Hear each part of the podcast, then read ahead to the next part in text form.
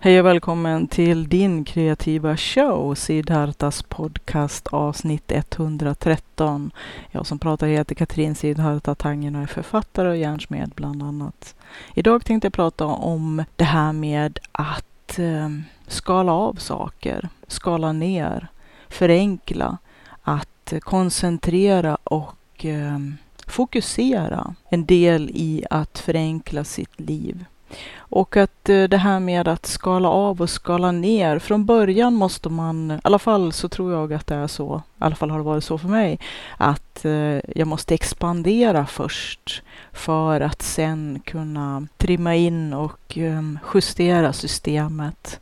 Att det kan bli väldigt omfattande först innan man kan så att säga renodla sina linjer och se mönstren och välja vilka man vill jobba vidare med.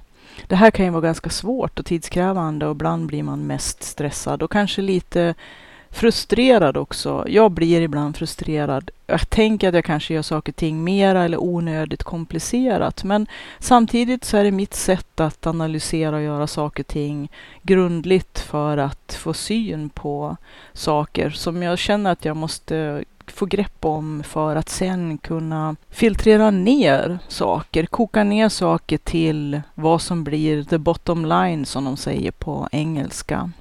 Jag vet inte om det finns någon lämplig översättning till svenska, men när det kokar ner till det, koncentratet utav det som vi egentligen känner är de eh, verkliga linjerna, de viktiga linjerna, det som vi vill jobba med det kan ta tid och jag har känt att det får ta tid.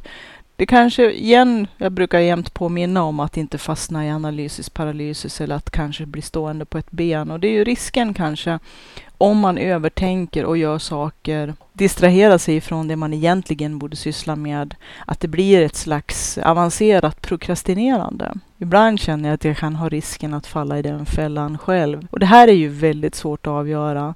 Att försöka ha självinsikt och självdistans tillräckligt att veta, är det här konstruktivt? Leder det här till det som jag har tänkt? Eller är det bara ett sätt att distrahera och eh, som eh, vi sa under tiden jag utbildade mig, vi förkortar det till BTG, bara tiden går. Att det kanske kan bli att vi sysslar med en massa saker som mest blir att vi skyfflar runt en massa navelludd och vi känner oss kanske sysselsatta och att vi håller på med någonting meningsfullt. Men egentligen så är det ett avancerat sätt att prokrastinera och avhåller oss ifrån att verkligen kanske se de viktiga sakerna rakt i vitögat. Istället så håller vi på med en massa saker som det kan ju också vara lite besläktat, det, som jag har pratat en hel del om det här med bråttom, bråttom-fällan och att så länge man är väldigt upptagen så har ju det status att arbetsnarkomani och att hela tiden springa som en grilladiller, det verkar ju som att vi är viktiga och vi kanske känner oss viktiga då också. Att det är lätt att kanske missta saker för någonting som det egentligen inte är. Så här måste man kanske vara lite strikt med sig själv och se, är det här verkligen konstruktivt? Leder det här till någonting som är av praktisk och användbar natur eller är det bara ett sätt för mig att eh, blanda om korten för mig själv så att jag inte ska se det som jag egentligen borde få syn på och behöver se? Det här är ju jättesvårt. Jag har ju pratat tidigare om att jag analyserat allt jag har gjort i väldigt lång tid nu. Och jag trodde att det var 84 veckor. Nu har jag kollat och det var 86 veckor. Det slutade för precis en månad sedan. Ganska precis tror jag samtidigt som jag nämnde i podden att hur ska jag nu avveckla det här systemet?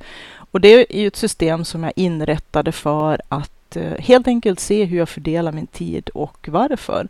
Lite grann att eh, hela tiden ha ett löpande record eller ett protokoll, ett protokoll för exakt vad jag sysslat med.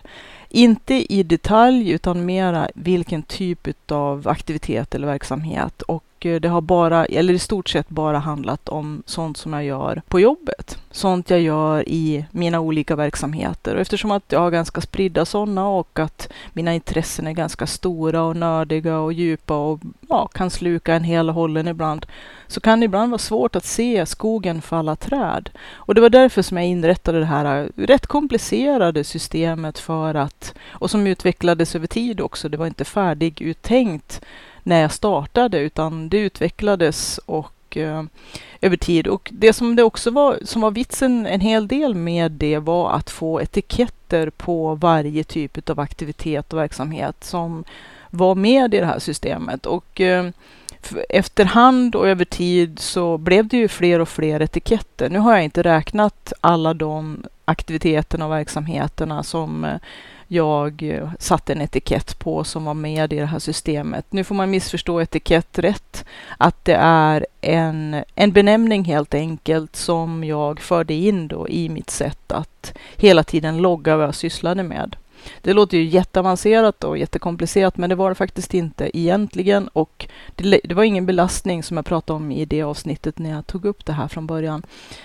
Utan jag såg det som en ganska så trevlig verksamhet vid sidan av som tog två sekunder varje gång som jag loggade någonting. Det var det som var meningen med att ha de här etiketterna. Och att jag införde också olika färger för att varje typ av verksamhet och aktivitet skulle liksom inlemmas under en viss kategori.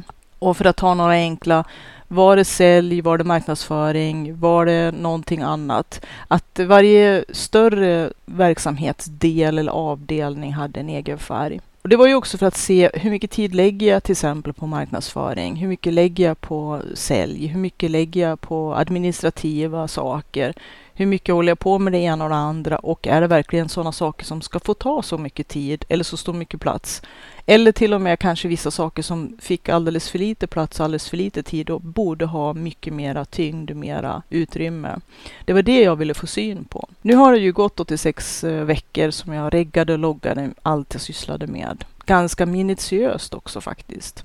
Förutom då privatlivet, för det lämnade, lämnade jag där, därhän. Men där kan jag också känna att man kanske behöver ha de delarna med om man känner att man har dålig balans mellan sitt privata liv och och eh, sitt eh, yrkesverksamma eller professionella eller det, den typ av verksamhet som man sysslar med. Vad det nu är på för nivå och vad man än håller på med och vad man än vill logga. Det beror ju på. Om man kanske känner att man ägnar för mycket tid åt tv-tittande eller för mycket tid åt att eh, nörda inom ett visst hobbyområde som kanske riskerar att inkräkta på andra viktiga saker. Kanske på ens relationer eller ens familjetid eller på ens ekonomi. Man kanske vill, jag pratar om det här med tidskassabok och uh, ungefär som man kan föra en kassabok under kortare eller längre tid för att föra in precis varenda in och ut som man har på sitt konto. Varje inköp, varje sak man har köpt, varje liten kostnad, varje liten post och även då naturligtvis inkomsterna. Men att om man känner att man kanske har någon typ av antingen obalans i hur man fördelar sin tid eller hur man fördelar sin energi. För jag tror att egentligen handlar det om att ha balans mellan de olika viktiga delarna i sitt liv. Och det kan ju vara både ekonomi, det kan ju vara hur man låter sina relationer och sitt familjeliv, sitt nätverkande kontra ens eh, professionella eller sin verksamhet om man nu har någon typ av näringsverksamhet eller hur mycket man låter jobbet inkräkta kanske på ens privatliv eller på ens andra delar. I så här i coronatiden när folk jobbar mycket hemma och det ganska så på en gång faktiskt började flaggas för att det fanns vissa problem med gränslöshet, att det är ganska många som nu har börjat upp uppleva en del problem. En hel del fördelar med att jobba hemma, absolut. Men att vissa nackdelar kan vara att om det tidigare var ganska gränslöst hur nåbar man var och hur mycket man var uppkopplad och hur stor tillgänglighet som är rimlig, hur mycket man låter ens arbete eller sin verksamhet inkräkta på ens familjeliv, ens privatliv, ens relationer, ens återhämtning. För det här med återhämtning, det var faktiskt någonting som jag hade med när jag loggade min tid. Eftersom att jag såg det som någonting som jag behövde se och prioritera och faktiskt vara medveten om att göra mig själv varse att det här också var en viktig del i balansen mellan att eh, göra mycket av det som jag verkligen gillar jättemycket men också att eh, behöva se att jag både fysiskt och psykiskt behöver återhämtning. Och lite kanske olika mycket återhämtning beroende på hur jag i övrigt balanserade de olika sakerna som jag sysslade med. Jag ville se om det fanns samband mellan olika saker som jag gjorde som kanske jag inte ser. Hur mycket återhämtning behöver jag efter det här? Hur mycket återhämtning kanske jag skulle behöva mera än vad jag tillåter mig? Som kanske kan vara rimliga frågor för många tror jag. Men också nu tror jag det kan vara ännu viktigare att se Låter jag allting flyta ihop till en enda kökkenmödding så att jag inte har några tydliga avgränsningar mellan när jag är ledig, när jag har faktiskt rätt att ha och borde se till att få återhämtning, avkoppling och kanske till och med göra saker för min egen skull, för nöjes skull. Här tycker jag att jag har tappat ganska mycket om jag ska vara ärlig med mig själv och jag har sett det och jag har förstått det också. Så mitt nästa steg det är faktiskt att återvinna mark och sätta tydliga gränser, inte bara för balansen mellan hur mycket jag jobbar, vilket jag älskar att göra. Jag gör otroligt mycket hela tiden och jag gör det med hjärtat och att det verkligen är någonting som jag brinner för. Och att det känns som att en hel del av det som jag sysslar med är helt rätt för mig. Att jag har prickat rätt i det som man på japanska kallar för ikigai eller det som är meningen, syftet med mitt liv, med det som jag sysslar med just nu, det som är min inriktning i mitt liv, som är nog så viktig att få pejl på att göra det som, ja, helt enkelt är det som man behöver göra för att känna att man får ett fullödigt liv och det liv som man behöver ha för att bli den man är tänkt att vara, den man ska vara, att vara sitt autentiska jag, som ibland kanske kan försvinna i allt brus och i alla distraktioner och allt som vi hela tiden sysselsätter oss med. Att vi förlorar kontakten med både marken och jorden och oss själva och kanske är så otroligt uppvarvade och i sån energispiral uppåt att vi inte ser det här.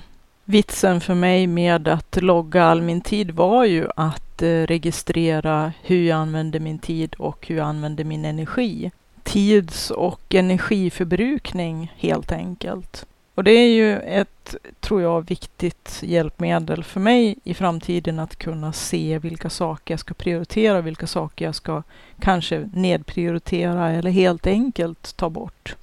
Att allting kanske inte är så effektivt eller så användbart som vi kanske intalar oss att det är när vi håller på med det. Att det kanske är saker vi behöver se för vad de är och kunna prioritera bättre, se våra egna mönster. Det kan ju också vara ett bra sätt att kunna se när man dyker energimässigt, när tiden ibland äts upp och kanske invaderas av saker som vi skulle kunna ha bättre beredskap för eller undvika helt och hållet kanske, men framförallt kanske förebygga ifall att det är saker som dyker upp och har vissa mönster som vi måste kanske få syn på för att kunna försvara sig ett starkt ord, men att kunna förebygga helt enkelt. Att eh, inte bli helt och hållet perfekt, eller, men att förbättra, att göra saker och ting lite bättre än vad det är just idag. Att kunna kapa de värsta tidstjuvarna, de värsta energitjuvarna och och eh, även få syn på när vi använder vår tid och, och vår energi till saker som vi egentligen inte, när vi liksom skrapar lite på ytan och när vi rannsakar oss själva kanske kommer underfund med att det här är inte egentligen effektivt eller bra användning utav min tid eller min energi. Vissa saker kanske vi vill ha kvar, vissa saker kanske finns motivation att vilja göra, men kanske vilja göra på ett helt annat sätt för att eh, bli mera energi och tidseffektiv. Det kanske låter väldigt krass, men just det här med tids och energiförbrukningen, om man tittar mera åt det hållet så vet vi ju att vissa saker suger oerhört mycket av våra resurser. Och man brukar ju prata om den här 80 till 20 procentslagen. Jag tror att mycket kan man nog tillämpa här också, just det här med att 20 procent utav det vi gör kanske tar 80 procent av vår tid och energi. Och ibland om det är fel saker eller att det är vissa saker som har tagit för mycket av vår tid och energi och som kanske också dessutom slukar mycket mera än vad som är rimligt eller vad vi är okej okay med eller som vi känner ger tillräcklig payoff. Och det är klart, det låter ju också lite krast men man har bara ett liv och som jag pratade om i tidigare avsnitt så är ju den enda valutan vi har är ju våran tid. Vi har en livstid. Hur lång den blir är ju svårt att sia om och det kommer vara väldigt olika. Men jag tror också att det kan vara vettigt att eh, hushålla med sina resurser ifall att man vill att de ska räcka länge. Och då menar jag både på kort och lång sikt. Både vad vi gör idag och vad vi gör hela tiden i våra liv. Varje vecka, varje dag. Men också på lång sikt, hur länge vi vill att vi ska hålla. Jag pratade i ett tidigare avsnitt om det här med att hålla hjärnan ung och att förebygga Alzheimers eller minnesproblem. Och här har man ju också lite grann den typen av ekonomi, att tänka på de resurser vi har vill vi gärna ska räcka så länge som möjligt. Både så att vi klarar våran dag och våran vecka och våran månad och vårat år på ett vettigt sätt, men också på lång sikt att vi ska vara hållbara på lång sikt. Vi vill ha ett bra liv så länge vi får ha det och det tycker jag är angeläget att tänka på. Det är ju verkligen det här äh, 10 000 meters långt upp i luften och på långt håll perspektivet, men att vi kanske har näsan för nära glasrutan många gånger i våra liv när vi bara sysslar med dagens brus och oftast det som skriker högst och skriker mest. Och det kanske inte är de viktigaste sakerna eller ens saker som vi ska hålla på med. Så det är väl mycket den här äh, tid och energidynamiken som jag jobbar en hel del med just nu för min egen del och för att få den här balansen som jag eftersträvar. Den är inte himla enkel men man kan alltid förbättra saker. Perfekt kommer ingenting att bli och man kommer inte hitta den heliga graalen när det gäller ens tid eller planering eller ens tid för att den tror jag inte finns och så fort man kanske tror att man har uppfunnit den så kommer någonting att hända som kraschar hela systemet. Åtminstone den dagen eller den veckan eller den månaden. Och det får man leva med, att eh, livet händer och livet pågår. Det är bara liksom att försöka hitta ett bra förhållningssätt till det och inte skapa så himla mycket egna problem på egen hand tänkte jag säga. Att vi kanske ibland gräver en del gropar som vi hela tiden ramlar i. Och jag vill få syn på de här groparna som jag kanske gräver för mig själv, som kanske underminerar min tid, min lust, min glädje, min energi och min hållbarhet att eh, det här är ett större grepp och det har jag ju pratat om i tidigare poddar också, att det har gjort ett stort anslag.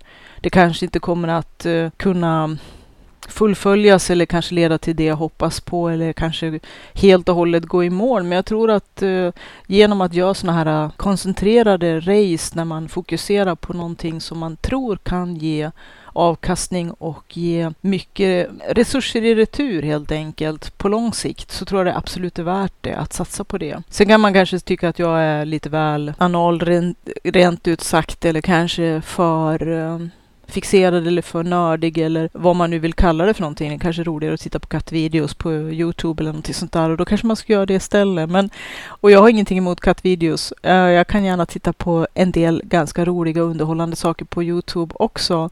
Även om att det får inte äta upp min tid eller kanske bli någonting som jag ersätter någonting viktigare med för att eh, helt enkelt distrahera mig eller en sak som jag har reagerat en hel del på de senaste dagarna, nyhetsflödena, så känns det som att eh, en väldigt stor andel handlar om sport. Och jag har ingenting emot sport heller. Jag har ju på en hel del med både lagsporter och individuella sporter för egen del också. Men att eh, jag känner att eh, när folk har hängt upp hela sitt liv på, inte sportutövande per se, utan eh, mera sportkonsumerande, då känns det som att eh, de kanske behöver fylla sina liv med lite mera saker än att hela deras liv kraschar nu när inte sporten funkar som den alltid har gjort. Men att en hel del utav nyhetsinslagen verkar vara ganska så intecknade utav sport och eh, nej, jag också känner att under de här kristiderna så finns det ju faktiskt en hel del saker som känns en hel del mycket viktigare och mer angelägna. Jag dissar inte och jag tycker inte att eh, man behöver eh,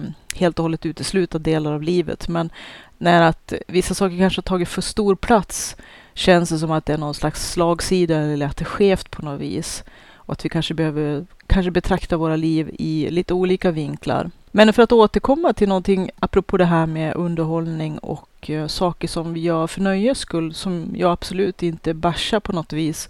För det behövs också, för det är en del i återhämtningen och ett sätt att ha balans och må bra också. Att allting kan inte vara bara broduktig och supernyttigt eller jättenärigt det är ju att eh, det kan vara svårt att hämta tillbaka mark som man har förlorat, som jag känner att jag lite grann har förlorat inför mig själv. Det är ingen annan som har ställt de här kraven eller pressen på mig, men att jag inför mig själv ibland har väldigt svårt att ge mig tiden att eh, fördjupa mig och gå ner i och nörda in i saker som eh, jag vet är viktiga för mig och som är en stor källa till glädje och kreativitet och Eh, lycka helt enkelt. Lycka i det lilla, att få sätta sig och eh, skapa ett smycke med eh, smyckesdesign och smyckestillverkning för att bara ta, ta en sak. Att hantverket det här skapandet har fått stå tillbaka för väldigt mycket närande, närig verksamhet. Och det är ju kanske faser också i ens liv och så, men att jag känner att det är så svårt att hämta tillbaka saker när det gäller återhämtning och att ge sig själv rätten att ha kul. Att ha rätten att vara lekfull, att ha rätten att få fördjupa sig i saker som man gillar och uppskattar och tycker om för dess egen skull utan att det ska leda till någonting eller, eller vara så himla nyttigt eller ge en massa pengar hela tiden. Att det inte bara handlar om de här näriga verksamheterna utan att eh, en viktig del i att ha balans och må bra som människa är att faktiskt också ha kul, att få njuta och ha nöjen och vara lekfull och hitta tillbaka till leken. Jag tänker inte ta några klyschor om det inre barnet och allt det här, men som konstnär eller som artist eller som skapande kreativ människa så måste man ha en väldigt tajt kontakt med yngre eller ett ungt jag, tror jag, där man kan tillåta sig att vara lekfull och leka, att leka sig fram till kreativa resultat och att eh, det är ett väldigt bra sätt samtidigt att tanka sin kreativa källa som jag känner är oerhört angeläget. Och där har jag missat lite mark. Jag har tappat en del utav möjligheterna att syssla med det här för att jag aldrig ger mig tid. Att hela tiden är någonting annat som är inom citattecken viktigare eller som är närigt eller sånt som jag borde eller skulle eller som är vettigt och viktigt. Och att det tränger ut det som är roligt och ger glädje, vilket jag känner är... Det kan ju kortsiktigt vara en bra taktik när man har en hel del saker som man vill få rörelse på, som man vill komma framåt med och se resultat, absolut. Men att det är väldigt lätt att fastna i honungsfällan och arbetsnarkomani och att förlora kontakten med en del delar av sig själv som på sikt kommer, om man inte ger det mera utrymme, kommer att utarma ens kreativitet först och ens energi sen och till slut också ens ork tappar man gnistan och eh, sen är ju också risken, tror jag, stor att man förlorar viktiga delar i sin återhämtning och eh, riskerar utmattningsdepressioner och utmattningssyndrom eller att gå in i den berömda väggen. Där tror jag när man har slutat tillåta sig själv att göra saker för skojs skull, för att ha roligt, för att få njuta, för att hitta tillbaka till glädjen och att eh, tanka, inte bara sin kreativitet utan också sin, sin energikälla. Att Eh, glädjen behövs, att vi behöver ha utrymme för egen tid. Vad vi gör under den här egentiden, det är ju väldigt individuellt upp till var och en. Men att jag känner att jag måste hitta tillbaka till min egen tid. Jag har gjort det lite grann, jag har börjat skapa och jag har faktiskt också börjat skapa med de förtecknen att det ska vara absolut bara för skoj, nöjes skull, för lek, utan att behöva leda till någonting, utan att behöva bli någonting bra eller leda till att det ska resultera i någonting som på sikt ska vara en del i något slags, i någon verksamhet av något slag, utan bara för min renodlade njutning och att få fördjupa mig i och känna tiden flyga iväg. De här stunderna som man kan avsätta för att hamna i flow. Och jag har hittat tillbaka till nål och tråd och att sy och jag saknar min symaskin jättemycket. Och därför har jag börjat knarka lite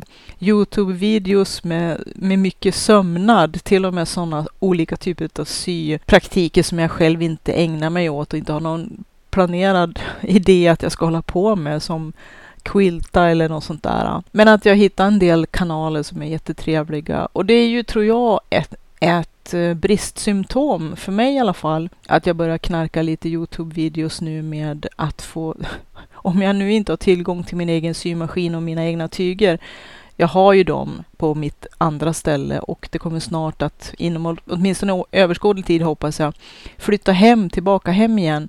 Men att just nu när jag inte har den här omedelbara tillgången till, till min symaskin och till mina tyger och jag pratade om det i ett väldigt tidigt uh, avsnitt av den här kreativa podden om att det här med att ha saker och ting lättillgängligt.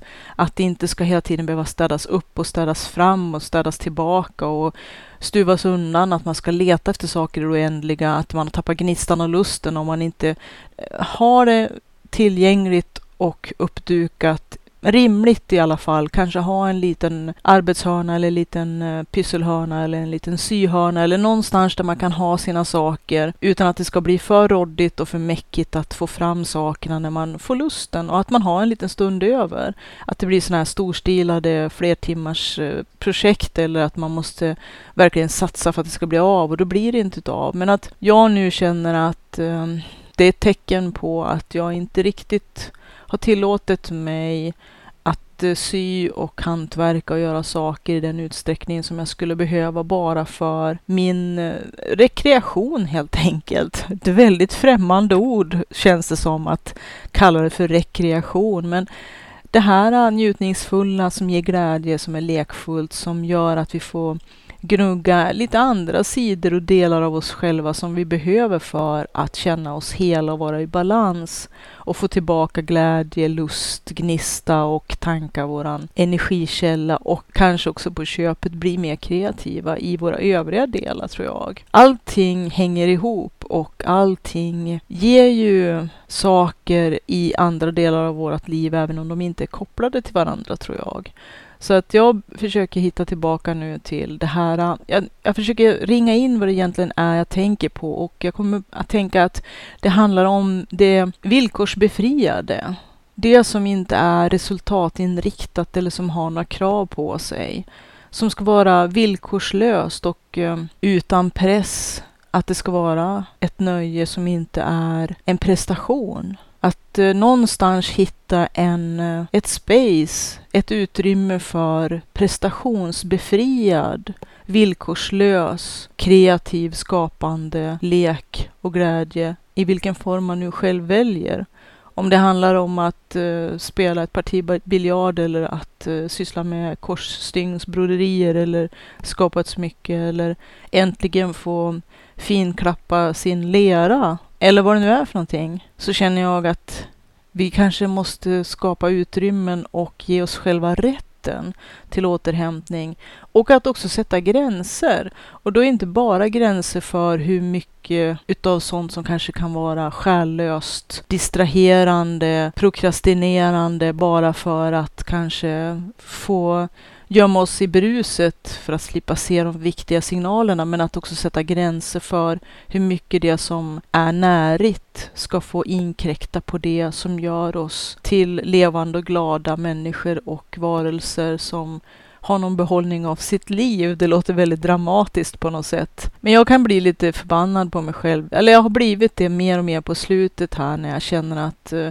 jag har inte unnat mig att faktiskt njutningsfullt få leka fram roliga saker helt och hållet av sin egen kraft som är utan villkor, som är utan prestationskrav, som bara är och där man kan få vara och att det faktiskt ska finnas sådana utrymmen. Så jag har nu ett litet, en liten, ett kit kan man väl säga som jag har tagit ihop med lite sysaker så att jag kan sätta mig med lite handsömnad i alla fall som en kanske språngbräda in i att återuppta och få en ny förnyad kontakt med mitt, eh, med, med mitt sömnadsarbete. Att få sy och och eh, göra saker som har varit en ganska så stor och betydande del utav mig under ja, hela min livstid faktiskt. Inte att det definierar mig, för jag sysslar med en hel del andra kreativa praktiker, men att bristen och saknaden efter tyger och symaskin nu känns som jag har skuffat undan det för länge. Nu är det dags att ta tag i det. Och jag tänker så här att eh, om du vill logga din tid, hitta dina mönster, både de bra och de dåliga, för att allting är ju inte dåligt. Allting är ju inte resursslöseri. Mycket är ju faktiskt precis så som det ska vara. Att vi har inrättat vårt liv och våra vanor, att vi har system för saker och ting. Men de kan förfinas och förbättras. Men att vi kan också få syn på saker som faktiskt fungerar, som faktiskt är bra och som vi kanske till och med vill förstärka och och eh, att det kan vara ganska belönande och befriande att se dem också. Men att sätta allting i lite större sammanhang och om man har förlorat kontakten med sina egna gränser för lek och vardag, allvar och sånt som man måste och sånt som man faktiskt behöver. Och sina egna gränser, att det kanske blivit den här gränslösa delen i att den näriga verksamheten har fått inkräkta och helt invadera och tagit helt över allt utrymme? Är vi ständigt uppkopplade? Är vi ständigt nåbara? Har vi ingen rätt längre att få stänga av telefonen en stund för att sätta oss och skriva, en stund för att pärla eller en stund för att sy? Eller bara att sitta vid en sjö utan en massa blippande och pipande? Att få vara i sin egen stillhet, i sin egen frid och att känna att man blir närmare sig själv och sin egen jord. Att bli egen jord. Det är en ganska fantastisk tanke om man tänker på det på djupet. Och det är väl det jag tänker göra och fortsätta med. Och att det här att logga min tid har faktiskt varit en vettig grej så här i retroperspektiv. Att jag kan säga att det här kommer att eh, löna sig. Är igen kommer man tillbaka till prestation och närighet. Men det kan vara belönande. Belönande och kanske skapa de här utrymmena och ett större perspektiv där jag också kan hitta min förståelse för mig själv, få syn på mig själv och vad jag egentligen vill hålla på med och varför och hur mycket. Att hitta tillbaka till en balans eller kanske få en balans man aldrig har haft. För att hitta tillbaka till en balans, det kanske förutsätter man att man har haft en balans. Så jag vet inte, kanske ingen någonsin känner att de har haft en balans eller har någon, något minne av att ha haft en längre period i sitt liv där allting har funkat och flytit på och känts helt rätt. Jag vet inte. Det kanske finns de som har det. Jag kan inte klaga och säga att mitt liv precis har varit dåligt eller så. Det har varit en fantastisk resa hela vägen ända tills nu och jag vill att det ska fortsätta vara en fantastisk och härlig resa. Och därför så är det ju också vettigt att investera en del tankemöda och reflektion, hur man vill ta ut kursen och att göra det återkommande. Och det är också en tanke som jag har förälskat mig lite grann i och faktiskt lärt mig att se vitsen och betydelsen av genom att ha loggat min tid. Att de här äh, tiderna för att reflektera över och göra den här loggningen, den har ju också gjort att äh, det finns utrymme för att se saker. Se hur man använder sin tid, se hur man använder sin energi och se vilka delar som kanske har fått mer eller mindre, stort eller litet, för mycket eller för lite, eller lagomt utrymme, eller precis perfekt utrymme som ska fortsätta vara precis som det är. Men att det är andra saker som kanske behöver korrigeras och ändras, modifieras, tas bort eller minskas eller ökas eller förstärkas. Det kan ju finnas en massa olika sätt att jobba med det här på. Och jag känner att eh, det är verkligen belönande och eh, som jag också förälskat mig i, i Bujo, i bulletmetoden, ha en journal enligt bulletmetoden är de här reflektionerna över vad ska jag använda min tid till framöver? Ha överblick. Och vad har jag använt min tid alldeles före det här ögonblicket? Hur ser min planering ut? Och att göra det i ett avskalat minimalistiskt format som är Bulletjournalen i sin grundform. Jag har pratat om det i en tidigare podd. Jag kommer kanske prata mer om det också. Så att jag är i begrepp att nu ta mitt stora svulstiga system och att eh, skala ner det. Att göra det mera minimalistiskt och mera strömlinjeformat för att eh, bli mer effektivt och nu har jag fått syn på de saker jag vill se och vet hur jag ska handskas med de verktyg som det har gett mig. Och nu är jag på jakt efter och håller på att inlemma nya verktyg i mitt sätt att se hur jag förbrukar tid, energi och hur jag kan hushålla med mina resurser för att få både ett hållbart liv och en hållbar hälsa också ett meningsfullt liv som ska ge mig så mycket och maximal glädje och mening som det bara går för mig. Hoppas du haft behållning av den här podden och titta gärna in på www.sidharta.se ziddharta.se. Där kan du se vilka olika typer av verksamheter, kreativa verksamheter jag sysslar med, bland annat. Och du kan också titta in i butiken, det finns en länk därifrån.